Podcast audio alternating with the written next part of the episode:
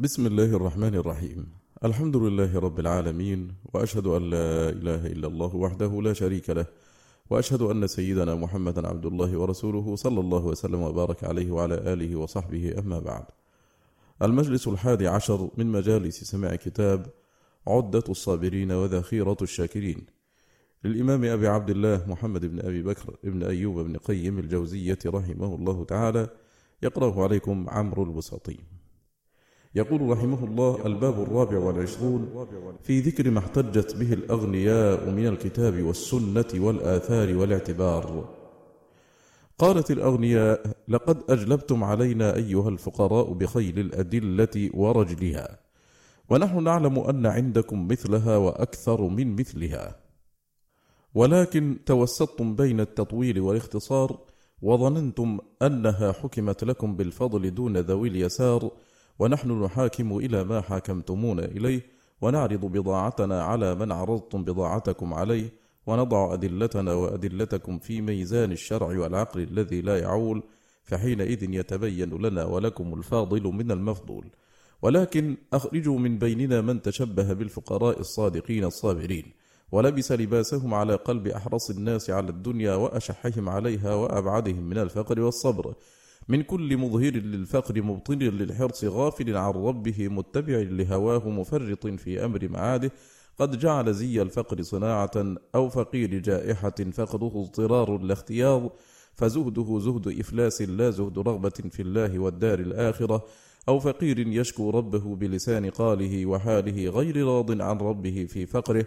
بل إن أعطي رضي وإن منع سخط. شديد اللهف على الدنيا والحسرة عليها. وهو أفقر الناس منها فهو أرغب شيء فيها وهي أزهد شيء فيه. وأخرجوا من بيننا ذا الثروة الجموع المنوع المتكاثر بماله المستأثر به الذي قد عض عليه بناجذه وثنى عليه خنصره يفرح بزيادته ويأسى على نقصانه فقلبه به مشغوف وهو على تحصيله ملهوف. إن عرض سوق الإنفاق والبذل أعطى قليلا وأكدى وإن دعي إلى الإيثار أمعن في الهرب جدا وأخلصونا وإخواننا من سباق الطائفتين وسادات الفريقين الذين تسابقوا إلى الله والدار الآخرة بإيمانهم وأحوالهم ونافسوا في القرب منه بأعمالهم وأموالهم فقلوبهم عاكفة عليه وهمتهم المسابقة إليه. ينظر غنيهم إلى فقيرهم فإذا رآه قد سبقه إلى عمل صالح شمر إلى اللحاق به. وينظر فقيرهم إلى غنيهم فإذا رآه قد فاته بإنفاقه في طاعة الله أنفقه ومن أعماله وأقواله وصبره وزهده نظير ذلك أو أكثر منه. فهؤلاء إخواننا الذين تكلم الناس في التفضيل بينهم وأيهم أعلى درجة. وأما أولئك فإنما ينظر أيهم تحت الآخر في العذاب وأسفل منه والله المستعان. إذا عرف هذا فقد منح الله سبحانه في كتابه أعمالا وأثنى على أصحابها ولا تحصل إلا بالغنى كالزكاة والإنفاق في وجوه البر والجهاد في سبيل الله بالمال وتجهيز الغزاة وإعانة المحاويج وفك الرقاب والإطعام في, ذي المس في زمن المسبغة. وأين يقع صبر الفقير من فرحة الملهوف المضطر المشرف على الهلاك إذا أعانه الغني ونصره على فقره ومخمصته؟ وأين يقع صبره من نفع الغني بماله في نصرة دين الله وإعلاء كلماته وكسر أعدائه؟ وأين صبر أبي ذر على الفقر إلى شكر الصديق ربه وشرائه المعذبين في الله وإعتاقهم وإنفاقه على نصرة الإسلام حتى قال رسول الله صلى الله عليه وسلم ما نفعني مال أحد ما نفعني مال أبي بكر. وأين يقع صبر أهل الصفة من إنفاق عثمان تلك النفقات العظيمة التي قال له رسول الله صلى الله عليه وسلم في بعضها؟ ما ضر عثمان ما فعل بعد اليوم.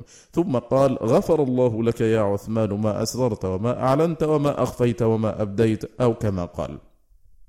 وإذا تأملتم القرآن وجدتم الثناء فيه على المنفقين أضعاف الثناء فيه على الفقراء الصابرين.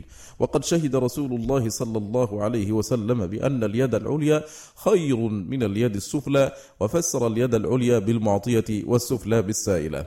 وقد عدد الله سبحانه على رسوله من نعمه أن أغناه بعد فقره وكان غناه هو الحالة التي نقله إليها وفقره الحالة التي نقله منها وهو سبحانه كان ينقله من الشيء إلى ما هو خير منه. وقد قيل في قوله تعالى وللآخرة خير لك من الأولى إن المراد به الحالتان أي كل حالة لك خير مما قبلها ولهذا عقبه بقوله ولسوف يعطيك ربك فترضى فهذا يدخل فيه عطاؤه في الدنيا والآخرة.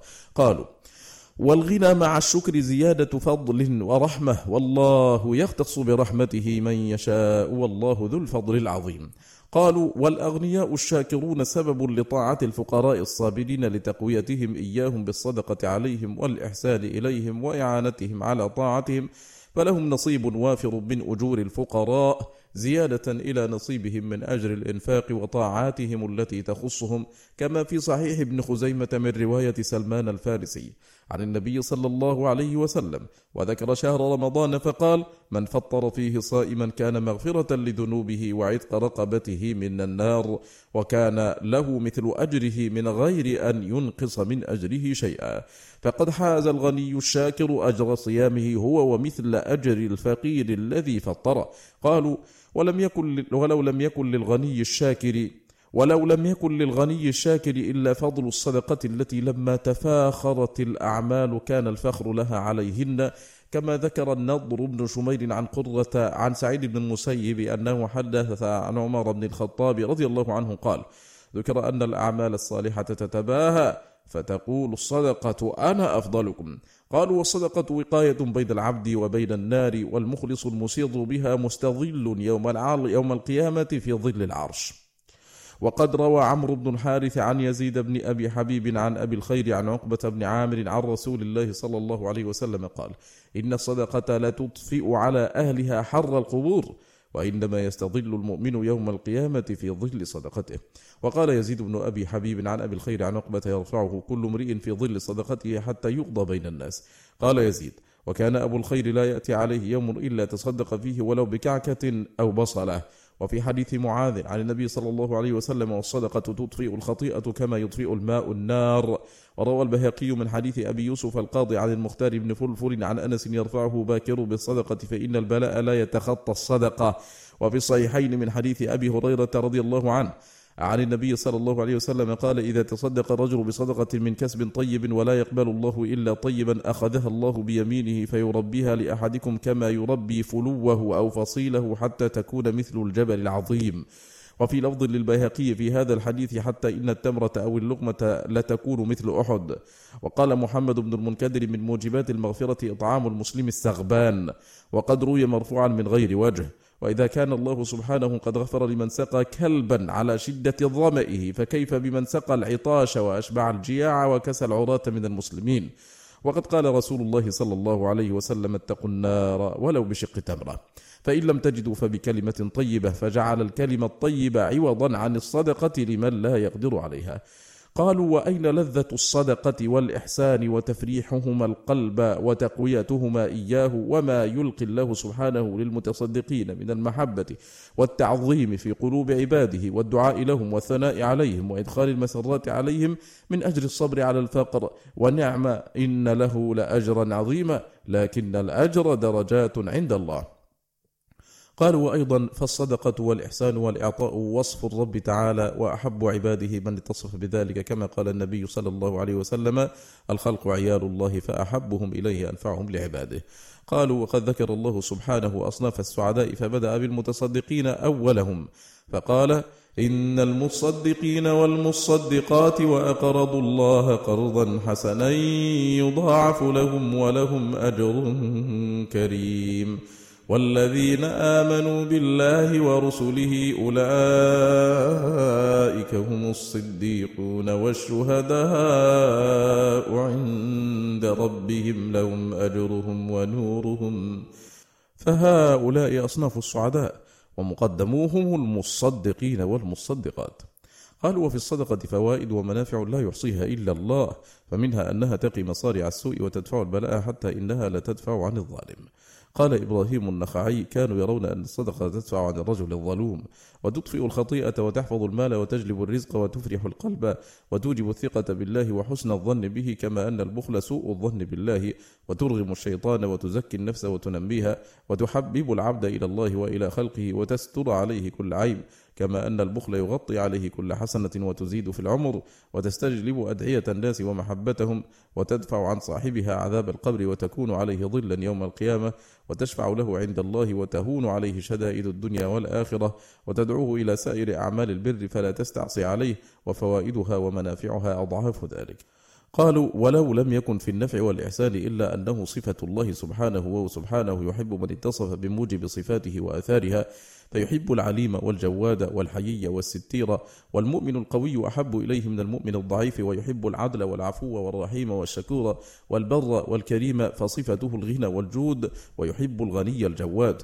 قالوا ويكفي في فضل النفع المتعدي بالمال أن الجزاء عليه من جنس العمل فمن كسى مؤمنا كساه الله من حلل الجنة ومن أشبع جائعا أشبعه الله من ثمار الجنة ومن سقى ظمآنا سقاه الله من شراب الجنة ومن أعتق رقبة أعتق الله بكل عضو منه عضوا من النار حتى فرجه بفرجه ومن يسر على معسر يسر الله عليه في الدنيا والآخرة. ومن نفس عن مؤمن كربة من كرب الدنيا نفس الله عنه كربة من كرب يوم القيامة. والله في عون العبد ما كان العبد في عون أخيه. قالوا ونحن لا ننكر فضيلة الصبر على الفقر ولكن أين تقع من هذه الفضائل؟ وقد جعل الله لكل شيء قدرا. قالوا وقد جعل رسول الله صلى الله عليه وسلم الطاعم الشاكر بمنزلة الصائم الصابر. ومعلوم أنه إذا تعدى شكره إلى الإحسان إلى الغير ازداد درجة أخرى فإن الشكر يتضاعف إلى ما لا نهاية له. بخلاف الصبر فإنه له حدا فإن له حدا يقف عنده وهذا دليل مستقل في المسألة. يوضحه أن الشكر أفضل من الرضا الذي هو أعلى من الصبر. فإذا كان الشاكر أفضل من الراضي الذي هو أفضل من الصابر كان أفضل من الصابر بدرجتين. قالوا في الصحيحين من حديث الزهري عن سالم عن أبيه قال قال رسول الله صلى الله عليه وسلم لا حسد إلا في اثنتين رجل آتاه الله القرآن فهو يقوم به آناء الليل والنهار ورجل آتاه الله مالا فهو ينفقه آناء الليل والنهار فجعل الغنى مع الإنفاق بمنزلة القرآن مع القيام به. قالوا وقد صرح في حديث أبي أكبشة الأنماري أن صاحب المال إذا عمل في ماله بعلمه واتقى فيه ربه ووصل به رحمه وأخرج منه حق الله فهو بأعلى المنازل عند الله وهذا صريح في تفضيله وجعل الفقير الصادق إذا نوى أن يعمل بعمله وقال ذلك بلسانه ثانيا له وأنه بنيته وقوله وأجرهما سواء فإن كل منهما نوى خيرا وعمل ما يقدر عليه فالغني نواه ونفذه بعمله والفقير العالم نواه ونفذه بلسانه فاستويا في الأجر من هذه الجهة. ولا يلزم من استوائهما في أصل الأجر استواؤهما في كيفيته وتفاصيله فإن الأجر على العمل والنية له مزية على الأجر على مجرد النية التي قارنها القول ومن نوى الحج ولم يكن له مال يحج به وإن أثيب على ذلك فإن ثواب من باشر أعمال الحج مع النية له مزية عليه. وإذا أردت فهم هذا فتأمل قول النبي صلى الله عليه وسلم من سأل الله الشهادة خالصا من قلبه بلغه الله منازل الشهداء وإن مات على فراشه ولا ريب أن ما حصل للمقتول في سبيل الله من ثواب الشهادة تزيد كيفيته وصفاته على ما حصل لناوي ذلك إذا مات على فراشه. وإن بلغ منزلة الشهيد فها هنا أمران أجر وقرب فإن استويا في أصل الأجر لكن الأعمال التي قام بها العامل تقتضي أثرا زائدا وقربا خاصا وهو فضل الله يؤتيه من يشاء. وقد قال صلى الله عليه وسلم إذا تواجه المسلمان بسيفيهما فالقاتل والمقتول في النار. قالوا هذا القاتل فما بال المقتول؟ قال إنه أراد قتل صاحبه فاستويا في دخول النار ولا يلزم استواؤهما في الدرجة ومقدار العذاب فأعطي فأعطي ألفاظ الرسول صلى الله عليه وسلم حقها ونزلها منزلها يتبين لك المراد. يوضح هذا. أن فقراء المهاجرين شكوا إلى رسول الله صلى الله عليه وسلم وقالوا يا رسول الله ذهب أهل الدثور بالأجور يصومون كما نصوم ويصلون كما نصلي ولهم فضول أموالهم يحجون بها ويعتمرون ويجاهدون ويتصدقون. قال أفلا أعلمكم شيئا تدركون به من سبقكم وتسبقون به من بعدكم؟ ولا يكون أحد أفضل منكم إلا من صنع مثل ما صنعتم؟ قالوا بلى يا رسول الله قال تسبحون وتكبرون وتحمدون دور كل صلاة ثلاثا وثلاثين. فرجع فقراء المهاجرين المهاجرين إلى رسول الله صلى الله عليه وسلم فقالوا سمع إخواننا أهل الأموال بما فعلنا ففعلوا مثله. فقال رسول الله صلى الله عليه وسلم ذلك فضل الله يؤتيه من يشاء. فلو كانوا يلحقونهم في مقدار الأجر بمجرد النية لقال لهم إنوا أن تفعلوا مثل فعلهم فتنالوا مثل أجرهم. فلما أعاضهم عما فاتهم من ثواب الصدقة والعتق والحج والاعتمار بتحصيل نظيره بالذكر علم أن الأغنياء قد فضلوهم بالإنفاق. فلما شاركوهم في الذكر بقيت مزية الإنفاق. فشكوا إلى رسول الله صلى الله عليه وسلم أن الامتياز لم يزل وأنهم قد ساوونا في الذكر كما ساوونا في الصلاة والصوم. فأخبرهم أن ذلك فضل الله يؤتيه من يشاء. فلو كان لهم سبيل إلى مساواتهم من كل وجه بالنية والقول لدلهم عليه. قالت الفقراء هذا الحديث حجة لنا إذا فهم على الحقيقة وذلك أن معناه أنهم وإن كانوا قد ساووكم في الإيمان والإسلام والصلاة والصيام ثم فضلوكم بالإنفاق ففي التكبير والتسبيح والتهليل ما يلحقكم بدرجتهم وقد ساويتموهم أيضا بحسن النية إذ لو أمكنكم لأنفقتم مثلها. وفي بعض الألفاظ هذا الحديث إن أخذتم به سبقتم من قبلكم ولم يلحقكم من بعدكم وهذا يدل على أن الأغنياء لا يلحقونهم وإن قالوا مثل قولهم. وقوله ذلك فضل الله يؤتيه من يشاء معناه أن فضل الله ليس مغصورا عليكم دونهم فكما آتاكم الله من فضله بالذكر كذلك يؤتيهم إياه إذا عملوا مثلكم وليس في هذا دليل أنهم أفضل منكم وإنما معناه أن فضل الله يؤتيه الذي ساووكم بذكره يتناولهم مثلكم أيضا فأنتم فهمتم من الفضل التخصيص فوضعتموه في غير موضعه وإنما معناه العموم والشمول وأن فضله عام شامل للأغنياء والفقراء فلا تذهبون به دونهم. فأين في الحديث التفضيل لكم علينا؟ قالوا فيحتمل قوله ذلك فضل الله يؤتيه من يشاء ثلاثة أمور. أحدها سبقهم لكم بالإنفاق والثاني مساواتكم بهم في فضيلة الذكر فلم تختصوا به دونهم والثالث سبقكم لهم إلى الجنة بنصف يوم. هذا وإن كان لا ذكر له في هذه الرواية فهو مذكور في بعض طرقه.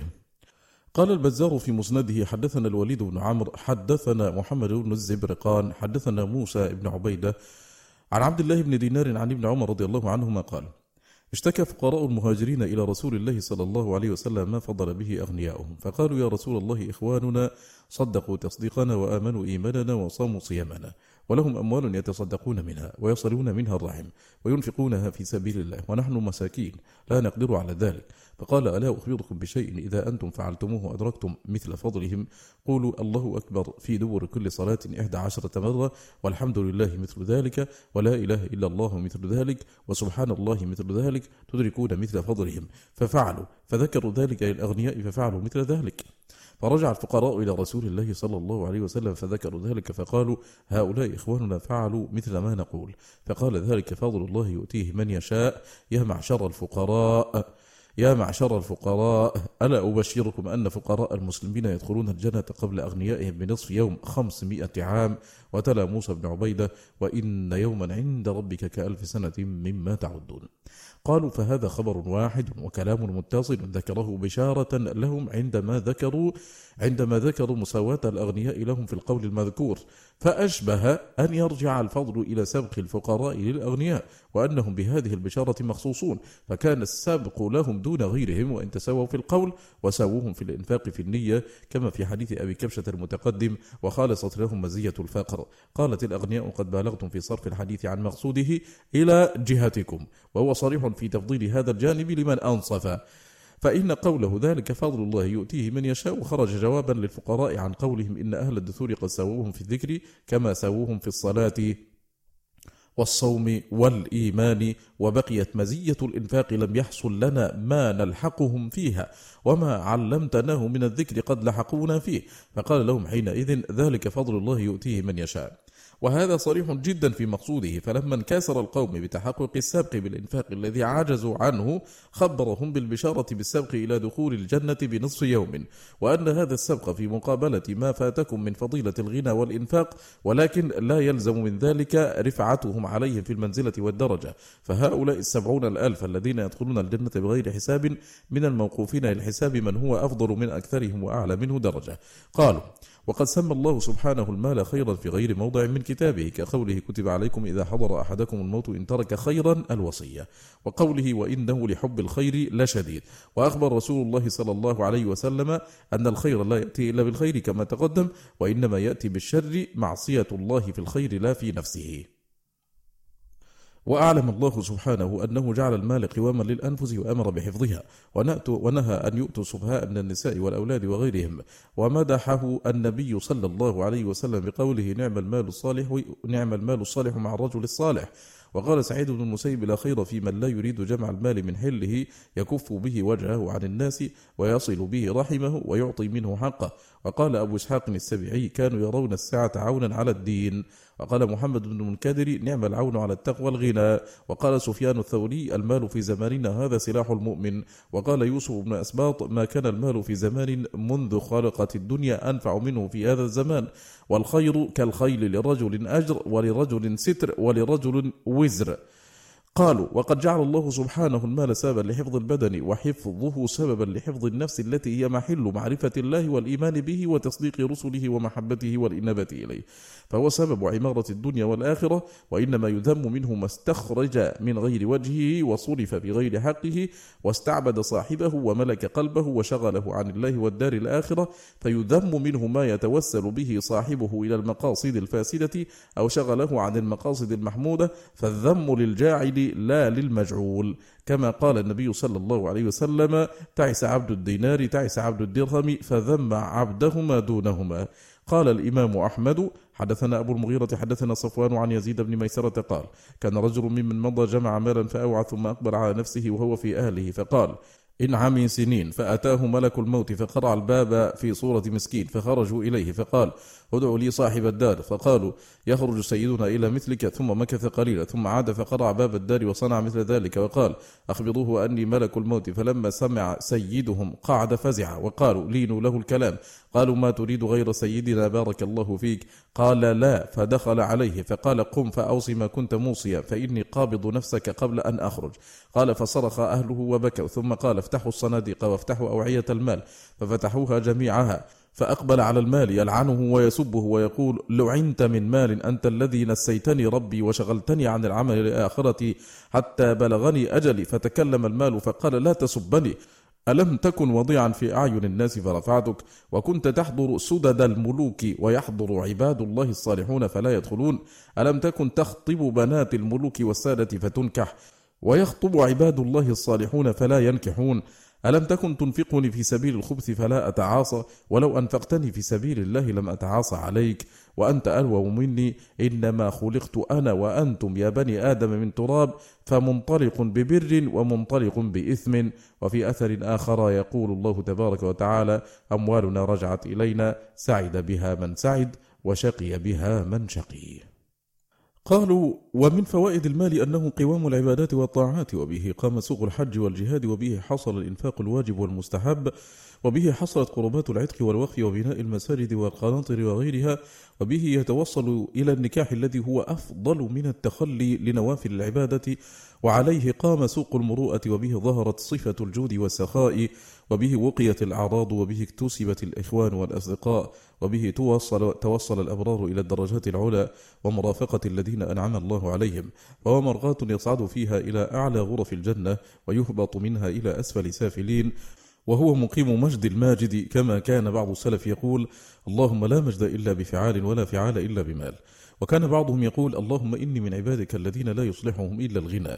وهو من أسباب رضا الله عن العبد كما يكون من أسباب سخطه عليه.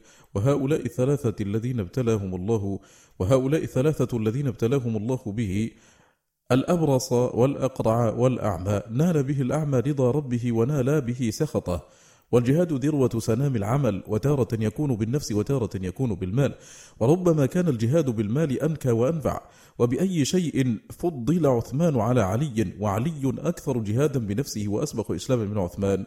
وهذا الزبير عبد الرحمن بن عوف أفضل من جمهور الصحابة مع الغنى الوافر وتأثيرهم في الدين أعظم من تأثير أهل الصفة. وقد نهى رسول الله صلى الله عليه وسلم عن إضاعته وأخبر أنه ترك أن ترك الرجل ورثته أغنياء خير له من تركهم فقراء. وأخبر أن صاحب المال لن ينفق نفقة يبتغى بها وجه الله إلا ازداد بها درجة ورفعة. وقد استعاد رسول الله صلى الله عليه وسلم من الفقر وقرنه بالكفر فقال اللهم إني أعوذ بك من الكفر والفقر. فإن الخير نوعان خير الآخرة والكفر يضاده وخير الدنيا والفقر يضاده والفقر سبب عذاب الدنيا والكفر سبب عذاب الآخرة. والله سبحانه جعل إعطاء الزكاة وظيفة الأغنياء وأخذها وظيفة الفقراء وفرق بين اليدين شرعا وقدرا وجعل يد المعطي أعلى من يد الآخذ وجعل الزكاة أوساخ المال ولذلك حرمها ولذلك حرمها على أطيب خلقه وعلى آله صيانة لهم وتشريفا ورفعا لأقدارهم. ونحن لا ننكر أن رسول الله صلى الله عليه وسلم كان فقيرا ثم أغناه الله وفتح عليه وخوله ووسع عليه وكان يدخر لأهله قوت سنة ويعطي العطايا التي لم يعطيها أحد غيره وكان يعطي عطاء من لا يخاف الفقر ومات عن فذك والنظير وأموال خصه الله بها. وقال الله تعالى ما أفاء الله على رسوله من أهل القرى فلله وللرسول. فنزهه ربه سبحانه عن الفقر الذي يسوغ أخذ الصدقة وعوضه عما نزهه عنه بأشرف المال وأحله وأفضله وهو ما أخذه بظل رمحه وقائم سيفه من أعداء الله. الذين كان مال الله بأيديهم ظلما وعدوانا فإنه خلق المال ليستعان به على طاعته وهو بأيدي الكفار والفجار ظلما وعدوانا. فإذا رجع إلى أوليائه وأهل طاعته فاء إليهم ما خلق لهم ولكن لم يكن غنى رسول الله صلى الله عليه وسلم ولكن لم يكن غنى رسول الله صلى الله عليه وسلم وملكه من جنس غنى بني الدنيا وأملاكهم.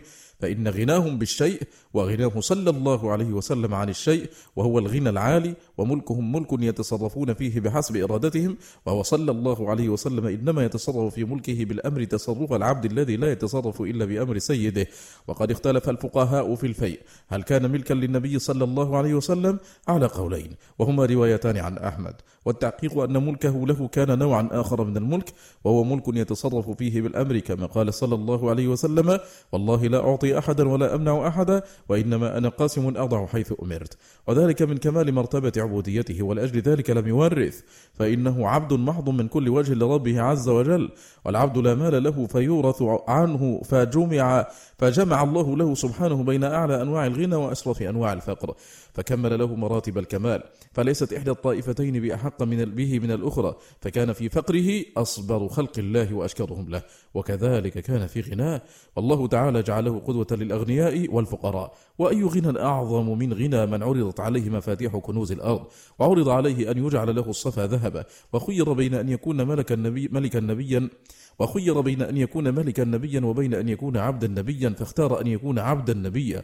ومع هذا فجبيت إليه أموال جزيرة العرب واليمن فأنفقها كلها ولم يستأثر منها بشيء بل تحمل عيال المسلمين ودينهم فقال من ترك مالا فلورثته ومن ترك كلا فإلي وعلي.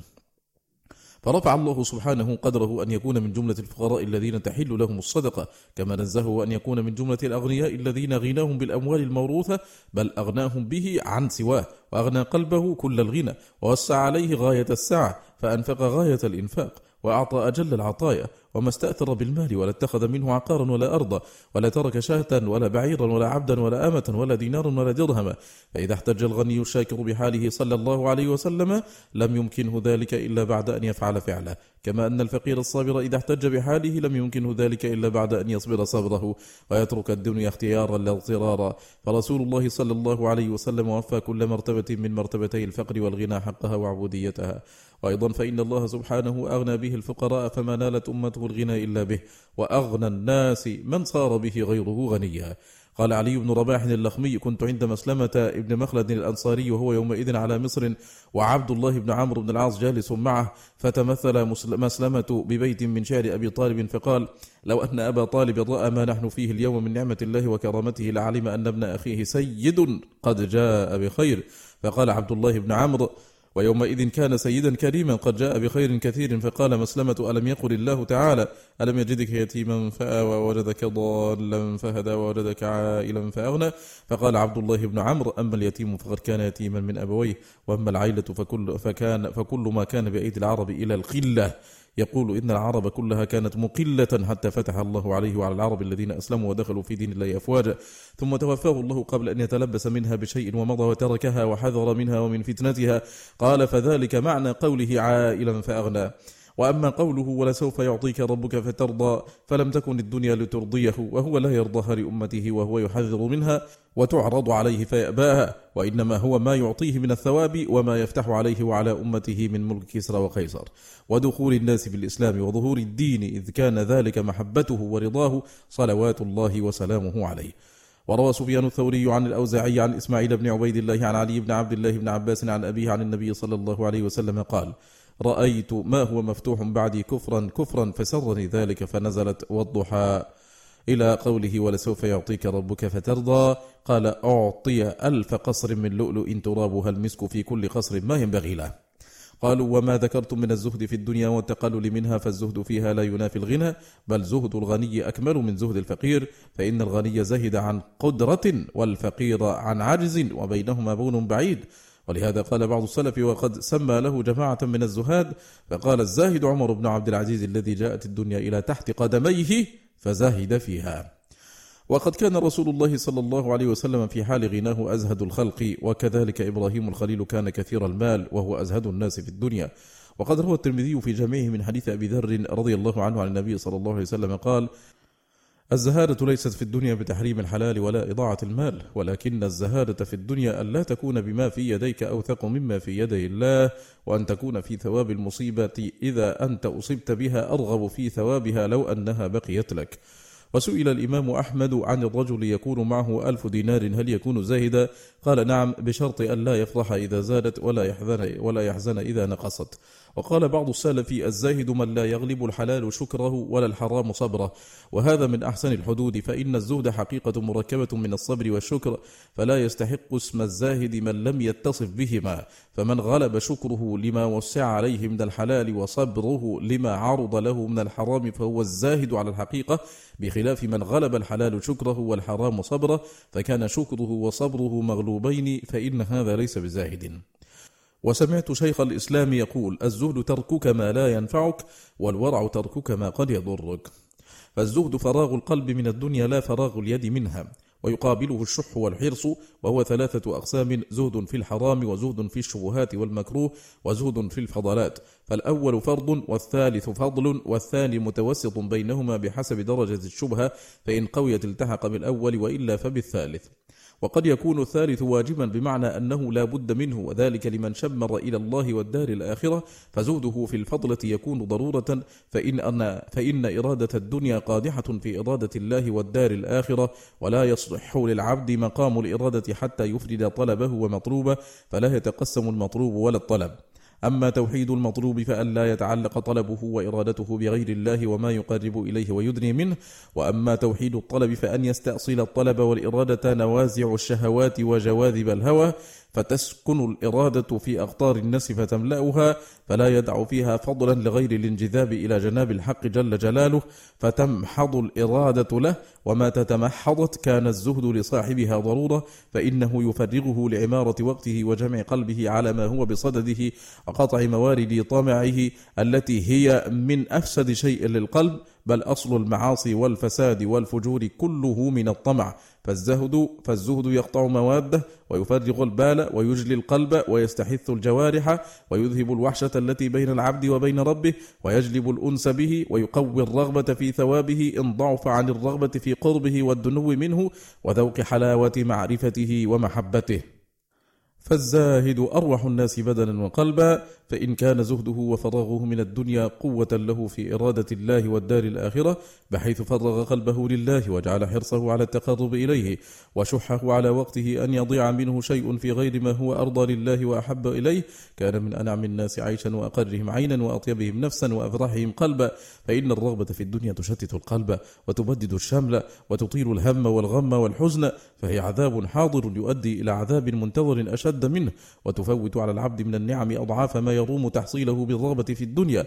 قال الإمام أحمد حدثنا الهيثم بن جميل حدثنا محمد يعني ابن مسلم عن إبراهيم يعني بن ميسرة عن طاووس قال عن طاووس قال قال رسول الله صلى الله عليه وسلم إن الزهد في الدنيا يريح القلب والبدن وإن الرغبة في الدنيا تطيل الهم والحزن وإنما تحصل الهموم والغموم والأحزان من جهتين أحدهما الرغبة في الدنيا والحرص عليها الثاني التقصير في أعمال البر والطاعة. قال عبد الله بن أحمد حدثني بيان بن الحكم حدثنا محمد بن حاتم عن بشر بن الحارث قال حدثنا أبو بكر بن عياش عن ليث عن الحكم قال قال رسول الله صلى الله عليه وسلم إذا قصر العبد في العمل ابتلاه الله عز وجل بالهم.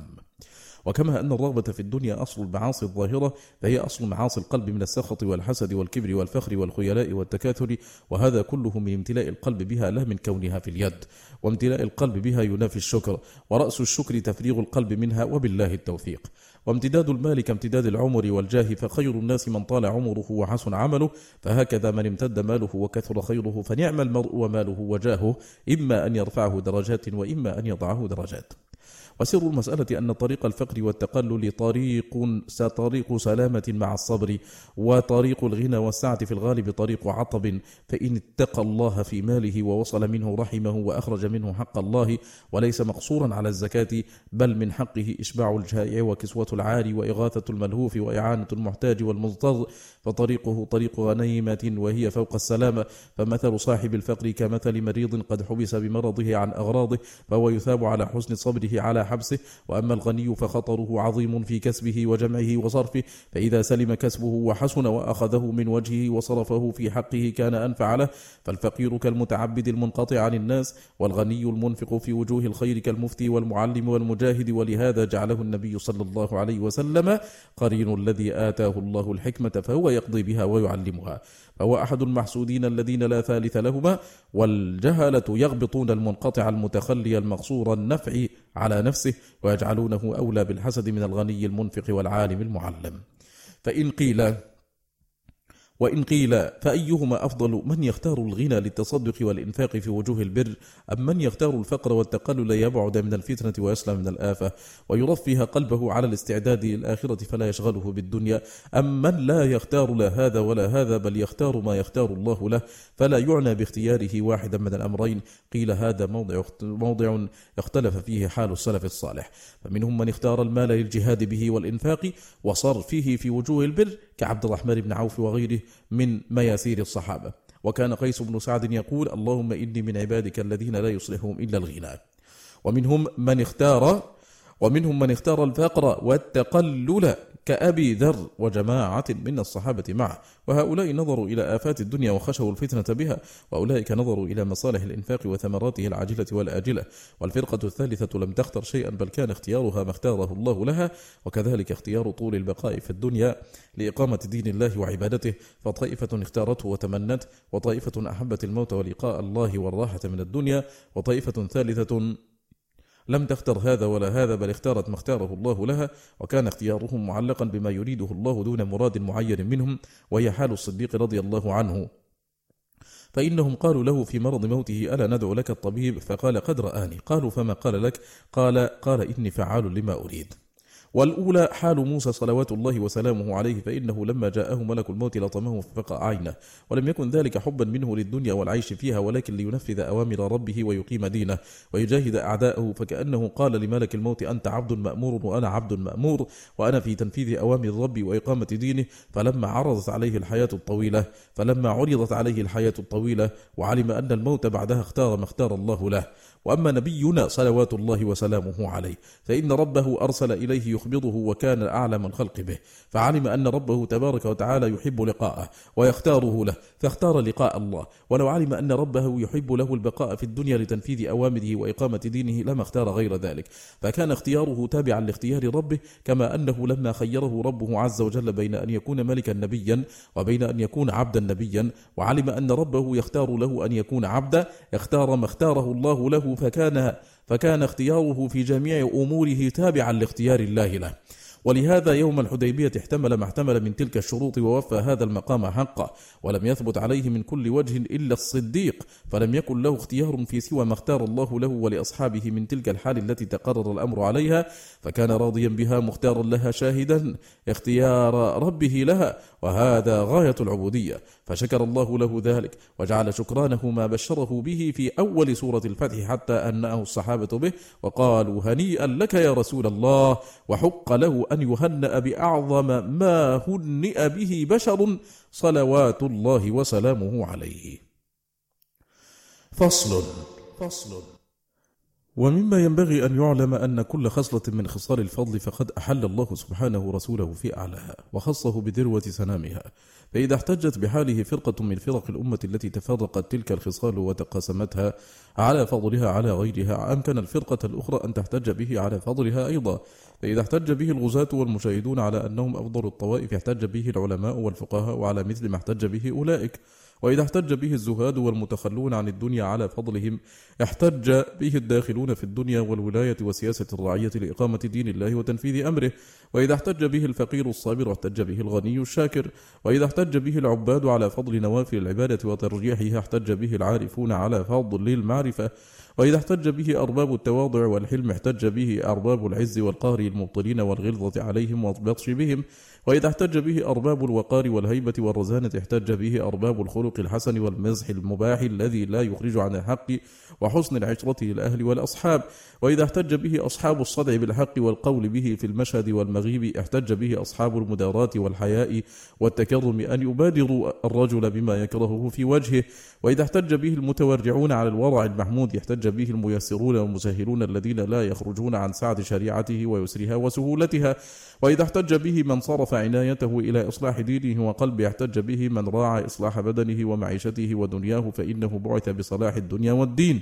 وإذا احتج به من لم يعلق قلبه بالأسباب ولا ركن إليها احتج به من قام بالأسباب ووضعها مواضعها وأعطاها حقها. وإذا احتج به من جاع وصبر على الجوع احتج به من شبع وشكر ربه على الشبع وإذا احتج به من أخذ بالعفو والصفح والاحتمال احتج به من انتقم في موضع الانتقام وإذا احتج به من أطاع لله ووالى لله احتج به من منع لله وعاد لله وإذا احتج به من لم يدخر شيئا لغد احتج به من يدخر لأهله قوت سنة وإذا احتج به من يأكل الخاشن من القوت والأودم كخبز الشعير كخبز الشعير والخل احتج به من يأكل اللذيذ الطيب كالشواء والحلواء والفاكهة والبطيخ ونحوه. وإذا احتج به من سرد الصوم احتج به من سرد الفطر فكان يصوم حتى يقال لا يفطر ويفطر حتى يقال لا يصوم. وإن احتج به من رغب عن الطيبات والمشتهيات احتج به من أحب أطيب ما في الدنيا وهو النساء والطيب. وإن احتج به من لأن جانبه وخفض جناحه لنسائه احتج به من أدبهن وآلمهن وطلقهن وهجرهن وخيرهن. وإن احتج به من ترك مباشرة أسباب المعيشة بنفسه احتج به من باشرها بنفسه فآجر واستأجر وباع واشترى واستسلف وأدهن ورهن.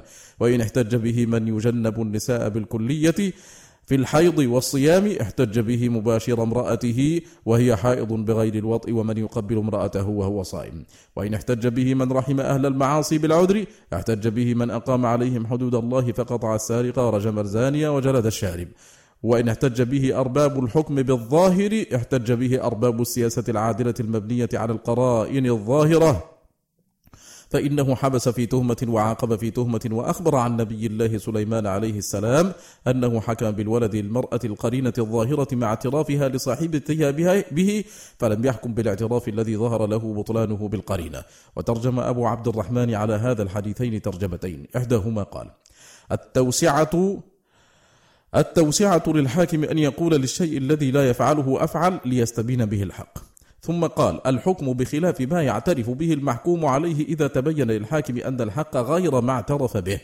وكذلك الصحابة عملوا بالقرائن في حياته وبعده. فقال علي للمرأة التي حملت كتاب حاطب لتلقين الكتاب أو لأجردنك وحد عمر بن الخطاب في الزنا بالحبل وفي الخمر بالرائحة. وحكى الله سبحانه عن شاهد يوسف حكاية مقرر غير منكر أنه حكم بقرينة شق القميص من دبر على براءته. وقال صلى الله عليه وسلم لابن أبي الحقيق وقد زعم أن النفقة أذهبت كنز حيي بن أخطب العهد قريب والمال أكثر من ذلك. فاعتبر قرينتين دالتين على بقاء المال وعاقبه حتى أقر به وجوز لأولياء القتيل أن يحلفوا على الرجل أنه قتله ويقتلونه به بناء على القرائن المرجحة صدقهم. وشرع الله سبحانه رجم المرأة إذا شهد عليها زوجها في اللعان وأبت أن تلاعن القرينة الظاهرة على صدقه. وشريعته طافحة بذلك لمن تأملها فالحكم بالقرائن الظاهرة من نفس شريعته وما جاء به فهو حجة لقضاة الحق وولاة العدل كما أنه حجة على قضاة السوء وولاة الجور والله المستعان. والمقصود بهذا الفصل أنه ليس الفقراء الصابرون بأحق من الأغنياء الشاكرين وأحق الناس به أعلمهم بسنته وأتبعهم لها وبالله التوفيق. إلى هنا ينتهي مجلسنا هذا. على خير بإذن الله نلقاكم في مجلس آخر. وصلى الله وسلم وبارك على سيدنا محمد وآله وصحبه. والسلام عليكم ورحمة الله تعالى وبركاته.